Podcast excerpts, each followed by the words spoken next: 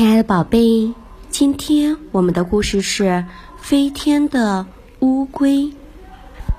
乌龟走路非常非常慢，它一路走，一路望着天空叹气说：“哎，好羡慕天上的鸟儿呀，想体验一下飞上天的感觉，哪怕一次也好。”有一天，乌龟看到一群野鸭在吃东西，它忽然灵机一动。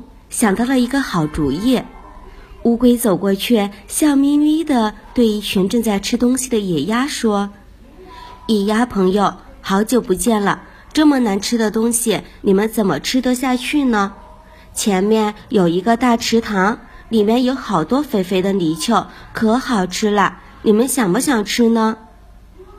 肥肥的泥鳅在哪个池塘？快带我们去好吗？野鸭赶紧说道。乌龟说：“当然可以，可是我走得慢。不如这样吧，你们两个衔着这棍子的一端飞，我吊在棍子上给你们指路。这个方法还真不错。我们现在就出发吧。”于是，两只野鸭各衔着棍子的一端，带着乌龟飞上了天空。原来天空上看地面是这个样子呀，真好玩。乌龟开心地想。乌龟先生，您说的池塘在哪里呢？怎么飞了这么久还看不见呢？野鸭一边飞一边奇怪地问。乌龟心想：高空的风景已经看得差不多了，我该回家休息了。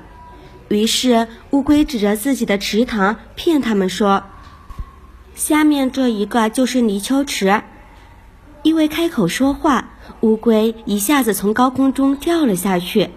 扑通一声，落回了池塘。亲爱的宝贝，人的欲望是无穷无尽的，为了满足自己的欲望而欺骗他人，甚至愚弄他人，都是不对的。我们应该懂得知足常乐的道理。一味的想要满足自己的欲望，到头来可能会失去的更多。我的宝贝，你要明白这样的道理。亲爱的宝贝，晚安。好梦。